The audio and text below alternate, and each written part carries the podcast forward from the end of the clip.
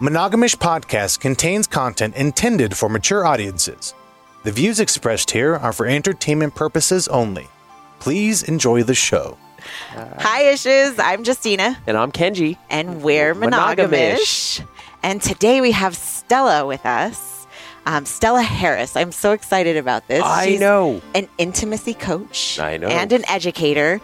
And like I said to her, she's an awesome writer. I've stalked lots of her articles. She just puts out such wonderful information. And I'm glad that we could welcome her to the show today. So welcome, Stella.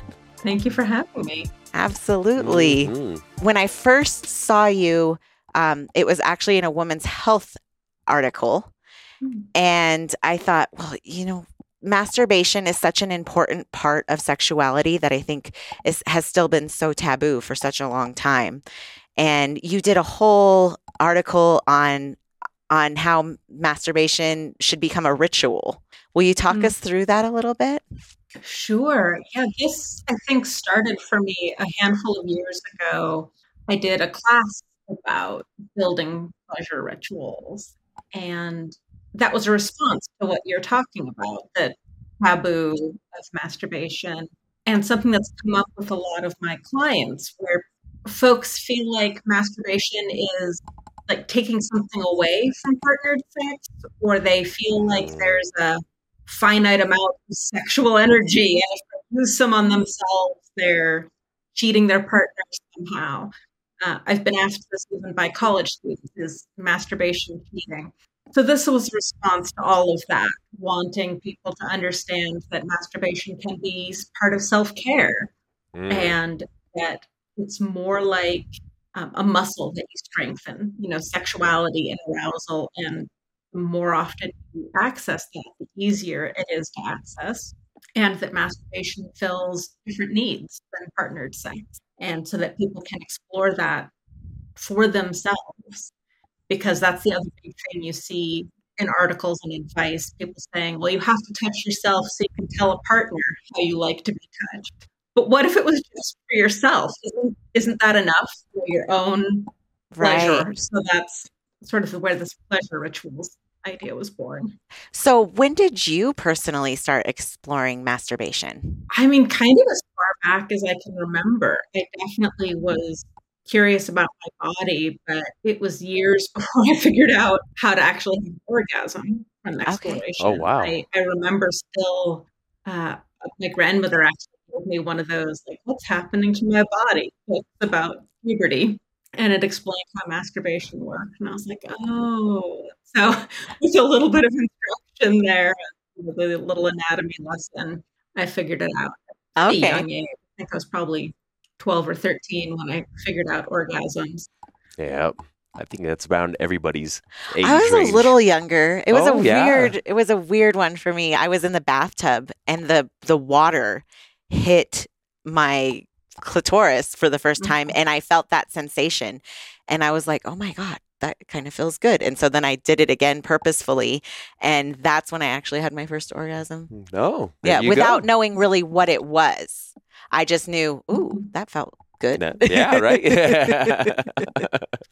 I think that people don't start from the beginning. And so that's why I wanted to start. I think sexuality starts with yourself first, mm-hmm. more than with another partner. I think that you have to take that first step and really know your body and know what you like and know what turns you on. And I love how that common theme through your whole, through everything that you write, including your books. You have two wonderful books, um, a t- a tongue-tied, mm-hmm. and um, The Ultimate Guide to Threesomes. The Ultimate Guide to mm-hmm. Threesomes, which we'll definitely talk a lot about in this episode too. But I think that it's, it starts, like I said, with yourself. And so knowing how, knowing how to how to pleasure yourself is the first step before you can even figure out how to put it in words to describe it to a partner. And mm-hmm. so I love that you have a lot of focus on that. Um, so can you tell us a little bit about your background? Like, how do you identify, and like, what are you, what does your relationships look like? Sure. Um, I identify as polyamorous. Okay. And I have sort of a main squeeze, I guess. I don't necessarily do hierarchy, but okay. there's okay. just, you know, by default, I have the person I see an awful lot of. Um, and I'm bisexual, so I like all of the people. And yeah, I mean, in the last few years, I haven't been getting out as much and dating as much. So I've, right. I've been, you know, much more of a homebody and a hermit. Uh, but it's been interesting. So it's given me more time to think about what it means to be polyamorous. And is it really about how many people am I having sex with at any given time versus sort of the philosophy and the mindset? Meaning, even if I'm only having sex with one person, there's still a lot of importance that both of us place on, you know, independence and freedom and autonomy, you know, having sexy conversations with other people or letting friendships be really important. Right. Uh, so I think there's a whole structure to it that is a lot more than just who I'm dating, who I'm having sex with. Are you part of a polycule or anything? Or do you just have your one partner that you see a lot of? Um, I guess by default, I'm part of a polycule. Okay. Squeeze uh, has other folks. Um, I don't really do the sort of kitchen table poly at this time. Uh, I have in the past had more involved polycules. Some of my best friends right now I originally met because we were metamors. I've been in a triad before. Hmm. Um, but right now I would say I am probably a little more on the solo poly side okay. of things. Okay. Each of my relationships is a bit more independent. That's okay. awesome. Okay. So when did you start realizing that this was something that you wanted to write about in the career? Well, it's always been something I was interested in. I mean, I was interested in open relationships since high school, you know, before oh. I had words for any of it. I was dabbling in this, you know, before I even came out in ninety-eight. um, so all of this has been an interest, but it didn't occur to me really that it was a career. Okay. Even though my undergrad, you know, I majored in sociology, mm-hmm. took a lot of sex and gender classes, um, and yeah, I didn't, I didn't know it was a job, uh, and so that came maybe twelve or thirteen years later. Um, started teaching in the B D S M community, and it evolved from there. And that's when I sort of quit my day job, went back for more training in, you know, being a certified intimacy educator, becoming a certified coach, and again, it just sort of evolved. One piece at a time, the teaching classes, coaching, practice, and the writing. Oh, that's awesome. So you said you were uh, teaching B D S M. What type of B D S M were you teaching? I think the first thing I taught in a local community space uh, was rope bondage. Okay. Which okay. I still teach. Um, but I teach kind of all of it. Um, bondage, impact play, negotiation, consent. Um, oh, wow. Mm-hmm. You know, yeah, classes on, on D S, a little bit of everything. Um, these days I do more of the bondage and sort of kink one oh one style overviews. My niche has sort of become a lot of curious folks. The, the feedback I've gotten again and again is that I'm sort of approachable and not as intimidating as some of the, you know, B D S M instructors you might mm-hmm. find that are... Um, I think, you know, hot as hell, sort of like, you know, the tip to toe P V C kind of thing is maybe not right. for, you know, just exploring curious type. You know, we're going to walk into a dungeon and see someone in their thigh high boots with a whip and like run screaming. Right. Um, you know, and I show up in like my jeans and t-shirt and, you know, just saying, hey, let's just have fun with this. And it doesn't have to involve any dominance and submission, and like we can just oh. be playful and silly. And yes, of course, there's laughter in B D S M, and you know it can be for everyone. Oh yeah, you got to have fun with it sometimes, right? And that's funny that that's what you're known as, because that's exactly who I thought you would talk to within our community is those people that are curious. Um, because I think the ultimate guide to a threesome, I think the threesome would be like the gateway drug to life to the lifestyle. You know what I mean? It's mm, like, mm-hmm. I want to dabble my toes in this. This is what I'm thinking about, at least for heteronormative couples. This is true. Um, I would imagine that that's probably what you found too when you were doing your research for your book and things like that. There's a lot of that. And the book also was born out of questions I got from coaching clients, which led to the class and then led to the book. That's sort of the evolution of a lot of my work. And you're absolutely right. A lot of folks have this threesome curiosity, and a lot of folks like to have a threesome while otherwise more or less staying in what they would call a monogamous relationship. Mm-hmm. Right. Um, and it, it's harder that way. right? If you're not involved in any of the communities and don't want to be, and just want this one experience, but you don't know any of the people who do that sort of thing. And so right. we started to scratch. How do I find them? How do I pitch this? You know, hey, sure, it would be great for you, theoretical unicorn, to, you, unicorn, to come and join this couple with no experience who maybe never wants to see you again, you know? Right. Um, and so approaching these folks who might sort of stumble into these communities, make some mistakes, get labeled unicorn hunters, and sort of chased off, um, mm. even if they meant well and just sort of didn't know better. And so starting there, how do we help those folks have a better experience and find what they're looking for? And how do we help the folks in those communities not have to sort of play educator and, and deal with those awkward interactions? I mean, certainly as someone who has identified as bisexual since a teenager, I've definitely gotten that, like, oh, you're bi, surely that means you want to come and have a threesome. I'm like, what? No, that's not how we do this works. Like, no. So if I can save some other, you know, bi folks from that experience, other queer folks, um, that that's part of my job. Really. Yeah, I would say it's even harder when you're trying to make sure that you have that chemistry with all th- between all three of you.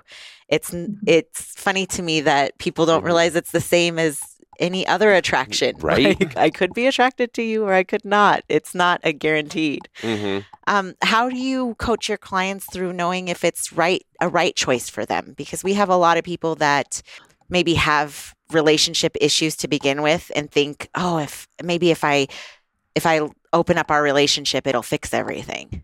Yeah. Um, any kind of openness will not fix a relationship. That is that is for sure.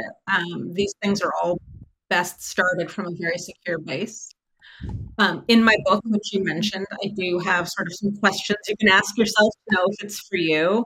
I do actually also have a free threesome exploration workbook you can find, you know, in my links on all of my social media places.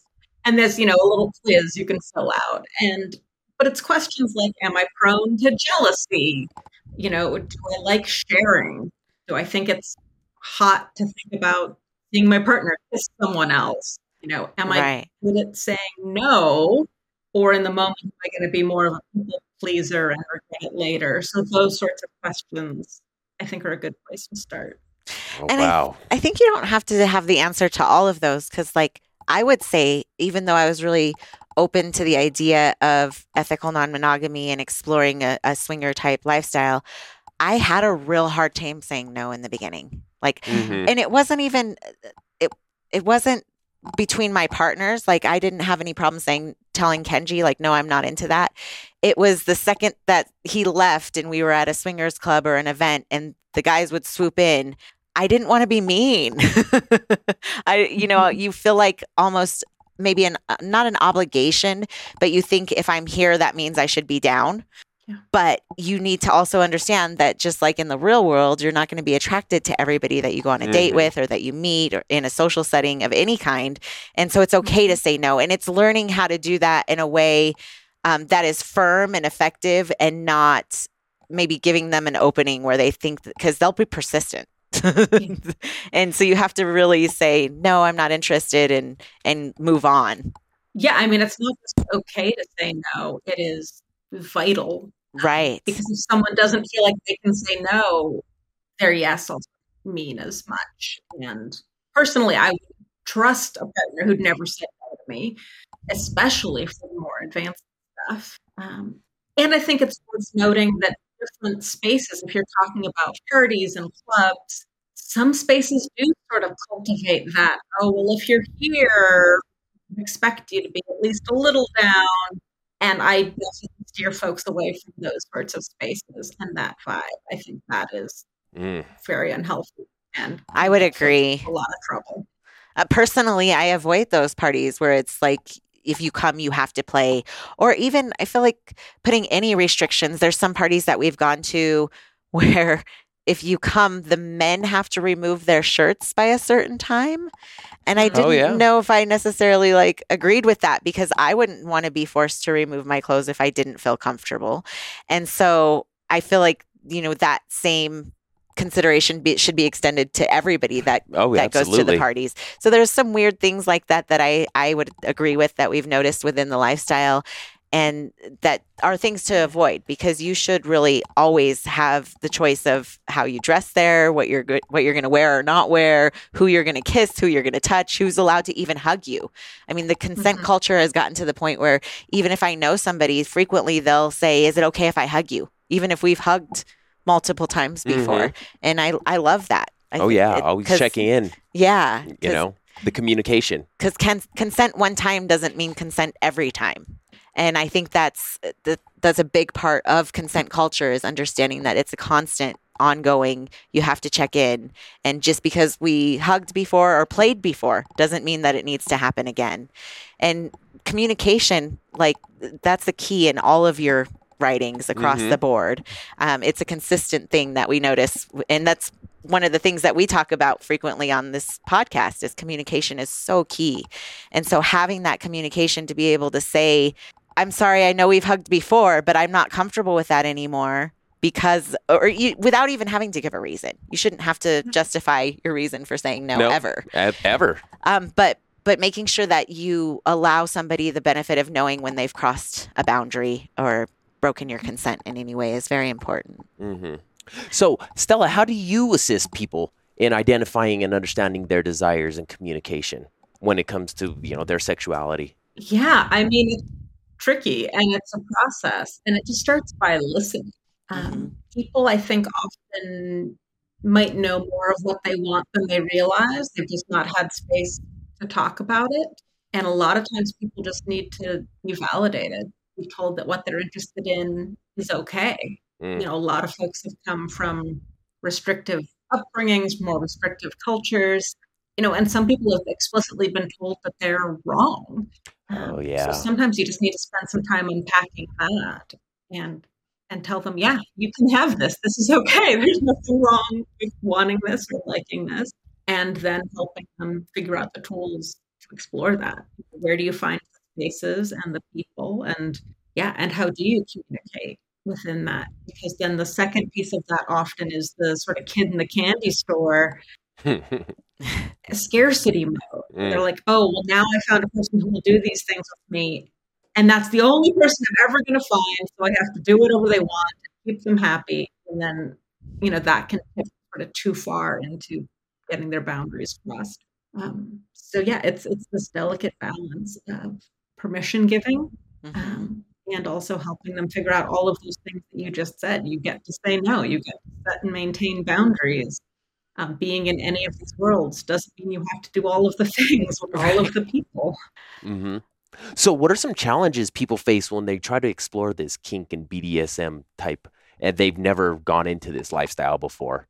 Yeah. Um, I mean, part of it is finding community. Luckily, you know, like where I am in Portland, there's a lot of options for that, but it's certainly not true everywhere. So some folks, you know, need to commit to kind of a road trip to find lunches or parties. Um, you know, or if it is more in the swinger world, again, there's parties everywhere. Agreed. Not well advertised ones. You know, you have to find the right people and get invited to house parties, and that takes a while. Mm. How's the lifestyle in Portland? Uh, pretty vibrant. Pretty vibrant. There are multiple dungeons, multiple sex clubs. Uh, yeah, there's always a lot going on. And then, of course, you know, private parties, venues being rented out, things in people's homes. Mm-hmm. Um, so yeah, there's kind of something for everyone here. Okay. Okay. So when you are going out in the community, do you work with them? Like, mostly, have you met the community through your professional side or your personal side? So it's interesting. I was in the community personally first. And then as I transitioned to doing more and more of this work, it, it did change how I operated in the community, because I think when you have an overlap, um, you need to be more cautious with boundaries and the dual relationship piece. And it, yeah, it changed how I interact. I definitely did less no sort of pickup play once this became my profession. Um, was cautious about how vulnerable I would become in public. You know, maybe not getting naked at parties, or right, you know, just maintaining a little bit more boundaries, being there for the social aspect, and then taking more of my personal play private. Mm. People I got to know a little bit better. That's kind of what happened to us. And so that's why I was curious, because I feel like mm-hmm. once we started doing the podcast and being out in the community more and being as- ambassadors for certain events or or just being more present in the community, it felt like not that we necessarily needed to bring more in the bedroom, but just be more cautious about how how we, because we didn't want to burn a business bridge by, you know, a personal issue. Mm-hmm. And so it was one of those things that it's hard to navigate when you're, when it's both your lifestyle and your work. And so I was curious how you yeah. did that. Well, so, you have this public persona. People think they know you. A hundred percent. One-sided thing. You know, people come up to you and are talking to you as though you're friends. And it's like, oh, that's very one-sided. And I don't know anything about you. And mm-hmm. so I think it's a little longer to navigate that and to make sure you're being safe. Um, and to make sure that there's not a power imbalance there that is, you know, creating, um, you know, just anything that needs extra attention, extra navigation. You know, I, I think I hold stricter boundaries boundaries than a lot of folks maybe in my position. Um, but I'm, in addition to never dating people who've been clients, I'm cautious about people who've been in my classes or who sort of see me as a certain role in the community, because that just feels like that's an inherent power imbalance that I'm not necessarily comfortable with. Um, so I have said, I've done, you know, I've also done a lot of storytelling shows, and I've said in some I ways, know, they're amazing. Career uh, kind of screwed up my personal life, you know, because I, you know, meet somebody on, on a dating app and they're like, oh, I just you know, saw you talking about fisting. And it's like, okay, well, this is not a normal first date conversation, right? So like, right. Kind of just get to know people at a regular pace, and they're, you know, talking about sex on the first date. And I'm like, okay, if this was going to be a hookup, fine, but it, it changes the character of, of the interaction. Mm. Well, I just want to say thank you for that, because, um, you know, you can really abuse that power. People can really abuse that power out in the community, especially, you know, being like a public figure. Like, yeah. You know, and, and an so, educator. And it's an hard educator. to, yeah. It's hard to toe that line. And so it's, it's definitely refreshing to hear somebody that's, That's ethical. Doing it. Yes. I hope so. I'm trying. I've definitely seen that go badly in communities. Yeah, we have too. And I think it's all you. You've with being a writer, and like I said, it's the flow through the theme through all of your writings and your books is communication. Mm-hmm. It's you communicating like this and putting yourself out there that allows others to learn from. from your experiences and really helps us navigate, because we've run into a lot of people that this is still such um, a, a strong stigma around the subject of sex of any kind. And then when you add, like we've said before, kink onto it, or you add o- other layers to it, it really exacerbates it. And you've been able to bridge that gap. Like you you have a lot of therapists that actually refer clients to you, correct? Yeah, I have therapists who refer clients to me. Um, I've done trainings for therapists. I do guest lectures at the local universities um, for folks who are in grad school to become therapists. Um, do talks at the local med school. So yeah, I try to make various professionals more positive, and a little more clued in about how to handle kinky clients, how to handle non-monogamous clients. Yeah. And that's something that I think is missing right now, because like even we tried to have a connection with BetterHelp, who is like a database for um, therapists, and they said that they don't do sex therapy. And I thought that how, why? It, this day and age, and with the post Me Too movement, when people are starting to face um, their traumas more and need that help, it, you know, it's it's really a disservice that we don't have more people like mm-hmm. you that we can refer those clients to when they run into something, you know, whether it, sometimes it happens within the lifestyle too, or in a B D S M type relationship where they felt like their con- consent was betrayed, or, you know, something traumatic happened to them in a space where they originally felt comfortable. And it's hard to find people that are educated enough to have those conversations with them and help them through it. And folks just don't learn it. You don't learn that, you know, becoming, you know, marriage and family therapist, L C S W, whatever it is. I mean, you maybe get one semester of a human sexuality class. Oh, wow. Um, wow. And that's often where I turn up as a guest speaker, but it's just not part of the program. So folks who want to be sex therapists have to then do additional training, you know, become certified in another, you know, maybe a year or two and a ton more money. Um, so it's understandable that the average therapist doesn't know because they didn't get it in school. And if they didn't go out of their way to have that as an additional training, they just don't have the information. Right. Um, wow. And I think that that's a shame because I do think, obviously with my career, I think sexuality is completely into people's overall well-being and mental health. So I wish that we're automatically part of all therapy, but we're not there yet. right, we're, we're working st- on it. We're still growing. Yeah, I know. We're, we're getting there. We're getting there. You do have an amazing array of online classes, though, as well. Um, do you want to discuss a couple of those that you offer? Sure. Um, I teach live online classes for venues around the, you know, now everywhere, now that more things have moved online. And I also have some sort of evergreen online classes through Teachable. You can, again, find all this in the links on my social media or website. Um, I actually have a, a series coming up starting, I think, mid-October, late October, about dating in the time of COVID. I'm co-teaching oh. that with uh, a colleague of mine. Um, and I'm doing a online rope bondage class also coming up in October. Um, so yeah, it's a mix of online uh, live classes and pre-recorded. Folks can take at their leisure. She even has a squirting class. I know. You don't need any help with that. I know. I, I've probably taken that class. I could probably teach that class. um, and then one topic that I love that you talk about, because like I said, we've we've gone through that theme of communication, is finding your your matching communication styles. Can you tell us how you help couples oh, wow. through that? Yeah. Um, I don't know if it's style so much as just making sure people are really using the same language. You know, the big problem is everyone thinks they're communicating, and it doesn't mean the other person is actually understanding what they're meaning to get across. You know, so in classes, I, I use this example. You know, I've had couples in front of me where one person keeps saying slower, and the other person thinks they're going slower, you know, but the person saying it might mean like go from six miles an hour to five miles an hour. And the person hearing it is like, okay, I went from sixty to fifty-nine. Um, and neither of them is wrong. You know, that is slower, right. But there's such a fundamental difference of understanding that everyone ends up mm. because the point is not getting across. And the one person doesn't feel listened to. And the other person, like, oh, nothing I do is right.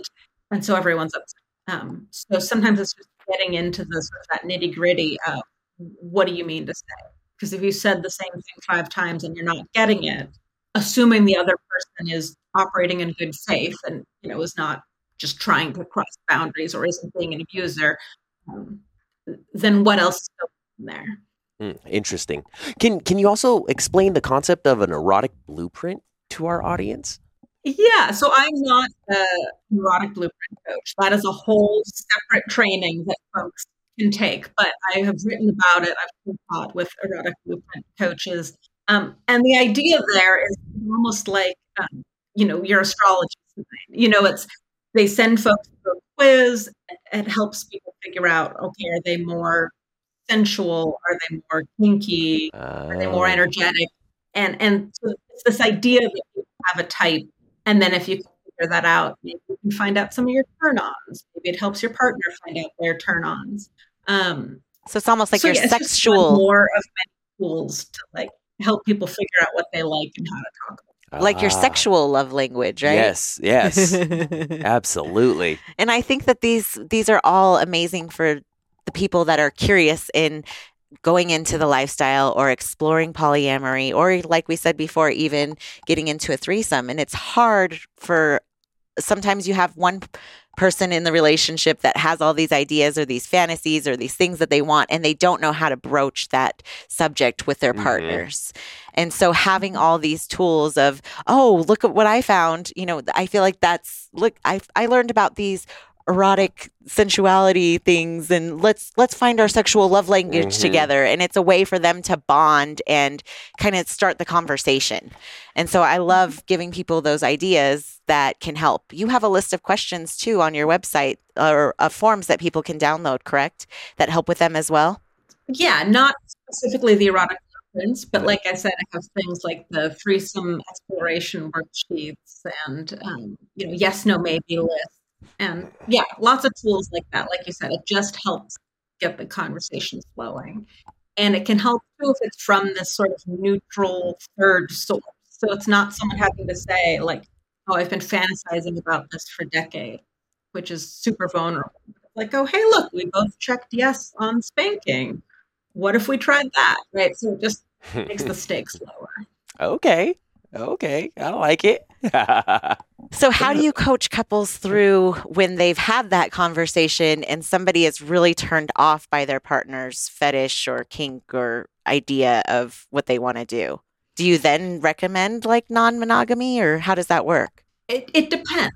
Um, sometimes, yes, there is some sort of fundamental mismatch. You know, I've had couples where they're both very dominant, they're both very submissive, and it does sort of come to the like, well, this could be an opportunity to discuss adding other people to the mix, either in a threesome format or each of you separately. Mm-hmm. And you will find people in the B D S M community who, you know, their version of monogamish is that they're just doing kink with other people and maybe, you know, not intercourse or not dating, um, just to get those specific needs met.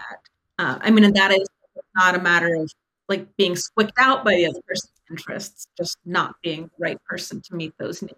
Um, what I find more often, though, is like the big difference is if people understand why something's hot. Um, so I had a couple I worked with years ago, and they wrote a testimonial, so I can talk about this. But the fellow was interested in pegging, and you know, we'd had a session talking about that and talking about how to tell his partner. And he told his partner, and she was kind of like, eh, I don't know if that's my jam. And then they came and saw me together, and I just asked questions like having him explain, why is this hot for you? Why do you want this?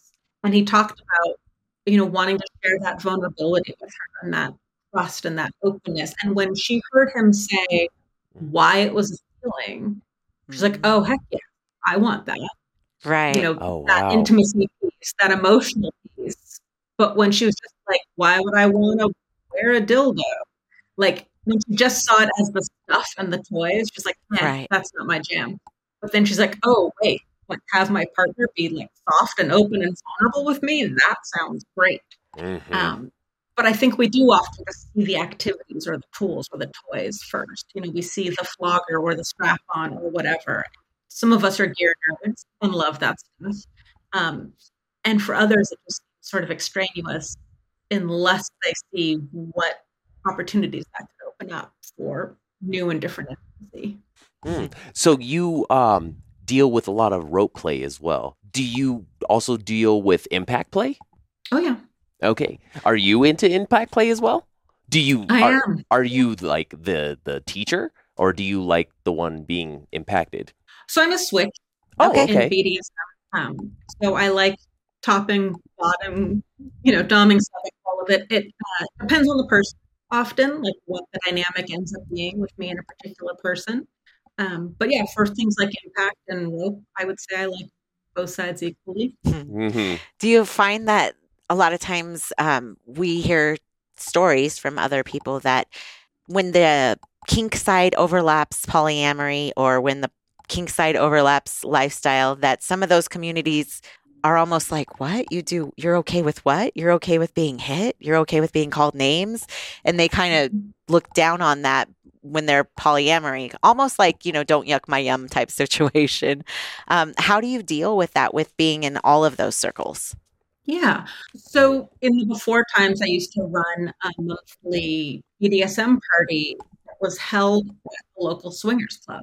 Uh-huh. And part of how we managed that, you know, I was there as a host and I was well labeled, and we had other party hosts circulating to help answer people's questions, um, because not everyone would realize like, oh, it's Thursday, this is B D S M night versus what they were expecting from the club on other nights of the week. And yeah, for some folks, they're like, oh my gosh, that person's getting hit, or that person said no, and the play didn't stop, you know, oh. not knowing that they're playing with safe words. And it does freak some people right out. Mm-hmm. Um, and how we would handle that, again, is having enough party staff to catch anybody who looks wide-eyed or concerned and explain what's going on. Ideally, give people a tour, you know, if if we know that they're new, that it's their first time, and to help bridge that gap and explain, here's why someone would want to do that. Here's what's hot about it for them. And and to sort of try to bridge that gap between the different communities. Mm-hmm. And that's what's great about having online classes too, is because then you can learn about that stuff from like the comfort of your own home, mm-hmm. and see if it's something that even you want to explore more beyond that. Mm-hmm. And so I love that you offer online classes. That's huge for a lot of people. I think it really helps folks listen to some podcasts, read some books, take some Agreed. classes before they show up at a venue. Like that's a That's really heading straight to the deep end. Yes. Yes. We've definitely been at our local club and um, seen some newbies with, you know, just the deer in the headlights look, where it's just like, whoa, whoa, they didn't expect it. Especially you know. if they show up on a kink night. Yes. Yes. And this is part of what I tell people, you know, look at the website of the venue you're considering and like see what the theme nights are, and make sure you're reading about the dress codes, and just really research what you're getting into, because every club has its own vibe, every party has its own vibe, um, and it's important to make sure that's a match. one hundred percent. Mm-hmm. one million percent. Give us one second here. My question's timed out on us. Sorry, Drew, you're going to have to edit that part. Okay, so the pitfalls. So you go over a lot of the common pitfalls with um, people wanting to get into a threesome or trying to, you know, ethical non-monogamy for the first time. Um, what would you say is the biggest issue that you run into with with clients that come to you? I think often people are really excited and go a little too fast. You know, they maybe don't do quite enough self-reflection, quite enough negotiation with a partner if they have one. And and then, yeah, boundaries get crossed, often boundaries they didn't know they had, feelings get hurt, um, and that can lead to not a great first experience, and maybe not wanting a second experience. And I think too often people try things first, it goes badly, and then they come and look for support. Right. Um, rather than really laying the groundwork before they try. And we see that, again, in B D S M, non-monogamy, threesomes, all of it. They're like, oh, we're just going to try something. And then it goes off the rails in some way. I would agree. How do you recommend that they go about that negotiation piece? Because I think that's a really difficult, I think a lot of people just haven't ever negotiated anything like that before, and they just don't know where to start. Yeah, as slowly as possible. You know, reading everything they can find, taking the classes, doing all the quizzes, and then specifically with things like non-monogamy or threesomes, I, I do suggest a whole series of baby steps. You know, go to a strip. How do you feel about seeing that. your partner see someone else naked?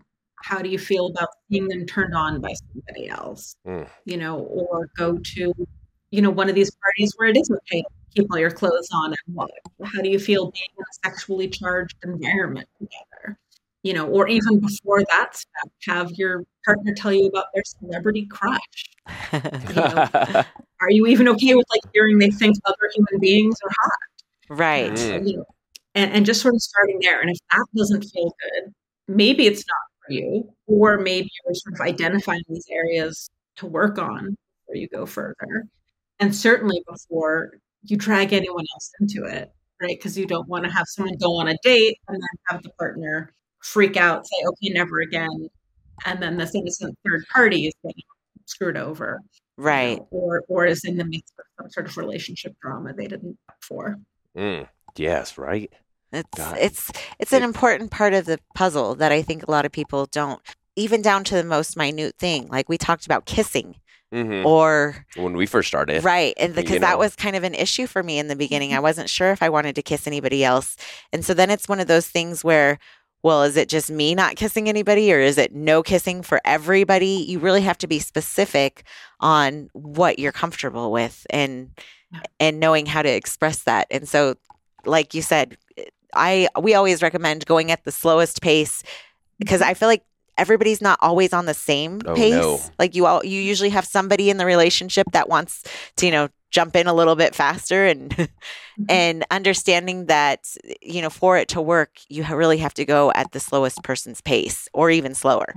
Yeah. And I say something almost exactly like that in my book. I think it is helpful, like, for example, in a threesome, to just follow the strictest boundaries in the room. So if one person doesn't want there to be kissing, yeah, no kissing all around. That way it okay. feels more fair and balanced. And it's easier to remember. Um, so yeah, so setting it to the, yeah, the strictest boundaries, the slowest pace. How do you... And it counts, right? It still counts. Like if you're just all snuggle and watch a sexy movie together, right? Like that counts. You don't need to make out. You don't need to be naked. You certainly don't need to have intercourse. Like start slow. Start changing backgrounds, right? You can't do too little. Worst case scenario is you're not wanting more and you make another date. Mm-hmm. This is right. So what if they go through the whole negotiation process? Now they're on the same page. They've had conversations about it. They start to go through with it, and all of a sudden these unexpected feelings come up. How, do, I mean, do you usually have them say something ahead of time, like mm-hmm. have an agreement? So if those feelings come up, you can, you know, one person says stop, everybody stops. Or how does, how do you tell people to negotiate that when they're, when they're trying it for the first time? Yeah. I mean, I can guarantee there will be unexpected feelings. Like you don't know what the feelings right. are going to be, but you know something's going to come up. So I definitely recommend negotiating that. Um, I always tell folks, plan to take, even if everything feels like it's going okay, like take a break, get some water, have a snack, you know, everyone goes to the bathroom. And also when there's a break, everyone takes a break, right? If somebody has I love to go that. To the bathroom, everyone else doesn't carry on. And if that third person, fourth person comes back, they can feel left out and it can feel hard to integrate back in. So pre-plan your breaks. Breaks are for everyone. Um, and encouraging people to speak up as soon as something feels not great. You know, I'm feeling left out or I'm feeling jealous.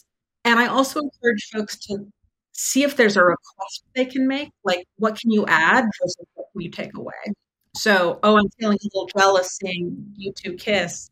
Instead of saying stop kissing because I'm jealous, like try, would you two pay more attention to me for a while? Could I be the center of attention? Uh, and that tends to be more fun for everyone and more effective. Um, taking things away doesn't tend to resolve the difficult feeling as well as adding something. Oh, that's a good point. Yeah, I that love that. That is a really good point. I love that. And then how do you, so now they've taken this step and they've, they, where would they look? Where do you ever recommend that people go meet for, you know, I want to have a threesome or I want, I know finding community is huge. If you're not in the community, you but are if the you're lifestyle. Not in the community, yes. Yeah. And this, I have a whole chapter about this in the threesome book, because there is this difference between, are you going to you know, become a threesome person or do you just want one off? Um, and on the one hand, obviously finding the communities, joining the communities, making the friends takes longer. Yes. Is ultimately more effective, right? Once you have a bunch oh. of sexy friends who do this sort of stuff, suddenly you're the kind of person that threesomes can happen to at the drop of a hat. But it is, as you said, like a whole lifestyle. And not everyone wants that. Um, so for folks who do want that lifestyle, I do say, you know, look for meetup. Um, everything from Facebook groups, you know, to meetup, to life, these things are advertised all over. So find mixers and munches, the classes, and start going to things. Start meeting people and let it take a minute. Like don't show up and just cruise at your first event and try to get someone to come home with you. Like actually meet the people, make friends. You know, become a known person in the community.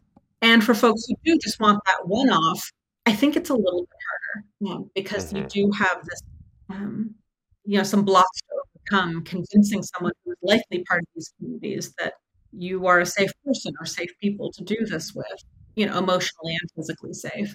But, you know, we got a lot of dating apps for that now. I actually, I have on my Substack a whole uh, like threesome dating app rundown.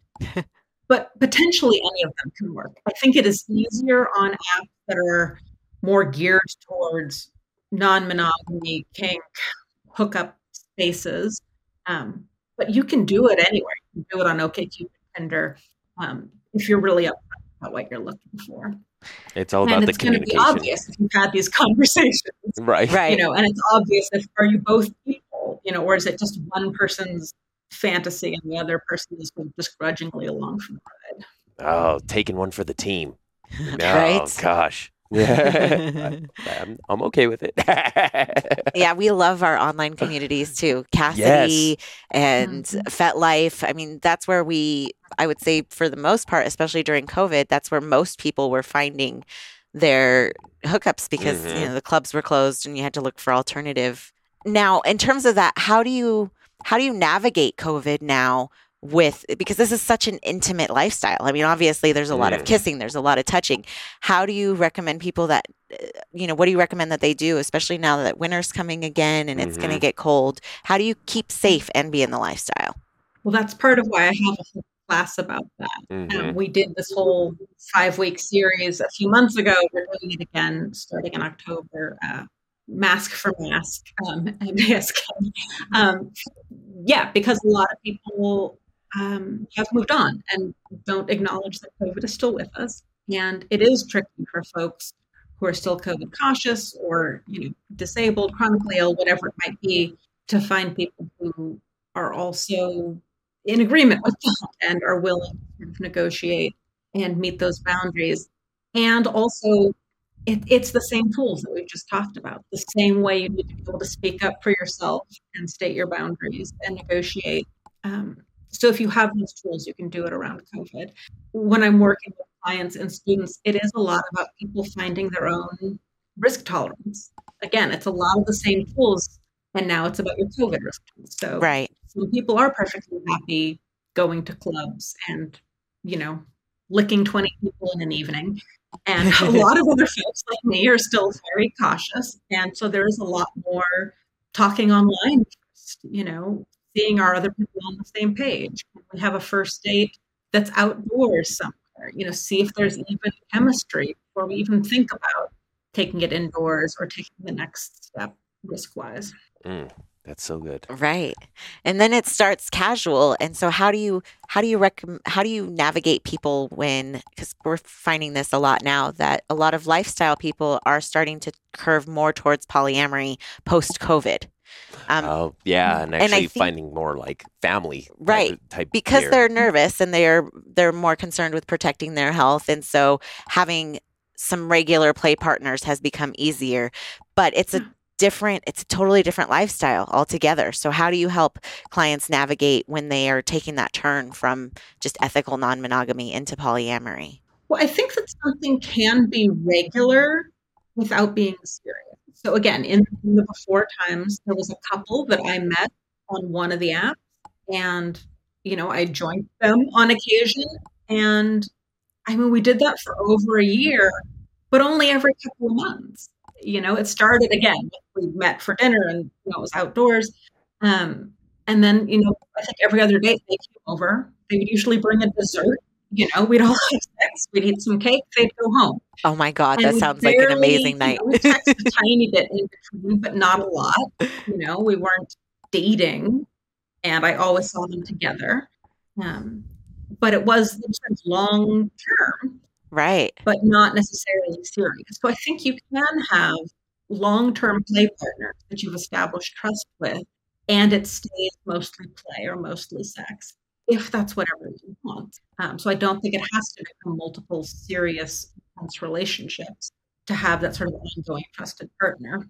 And it can, you know, maybe people do want, like you said, the polycule or polyfidelity, you know, okay, it's this five people or our pod and that's it.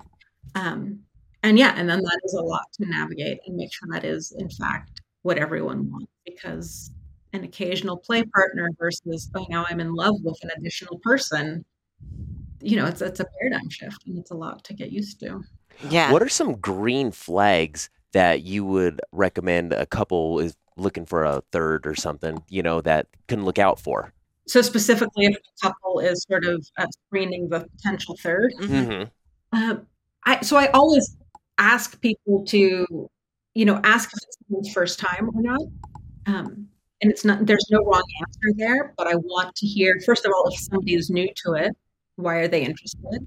Um, and they have had other experiences, ask about how that went. In the same way, you know, on a first one-on-one date, you might want to hear about someone's exes, right? Because if somebody does the like, oh, all the quote-unquote crazy exes, right? And you're like, oh no, you're the common denominator here. That's the red flag. right. Right. So if somebody has a lot of bad things to say about previous partners, previous experiences, I'm like, hmm, like I wonder what's going on there. Um, but yeah, hearing about how people talked about other partners, other experiences, um, asking why they're interested. You know, why, what what is exciting about threesomes for you? Um, and, and making sure that everyone wants it for the same reasons. Again, there's not necessarily a bad reason to have a desire. Right. Um, but if the third is like, oh, I've always wanted to be part of a close triad, and the couple's like, oh, we wanted a one-off, you know, just to have, have it off our bucket list. Like, neither of those is a bad thing to want, but it's an incompatible, you know, choice of partner. Mm, interesting.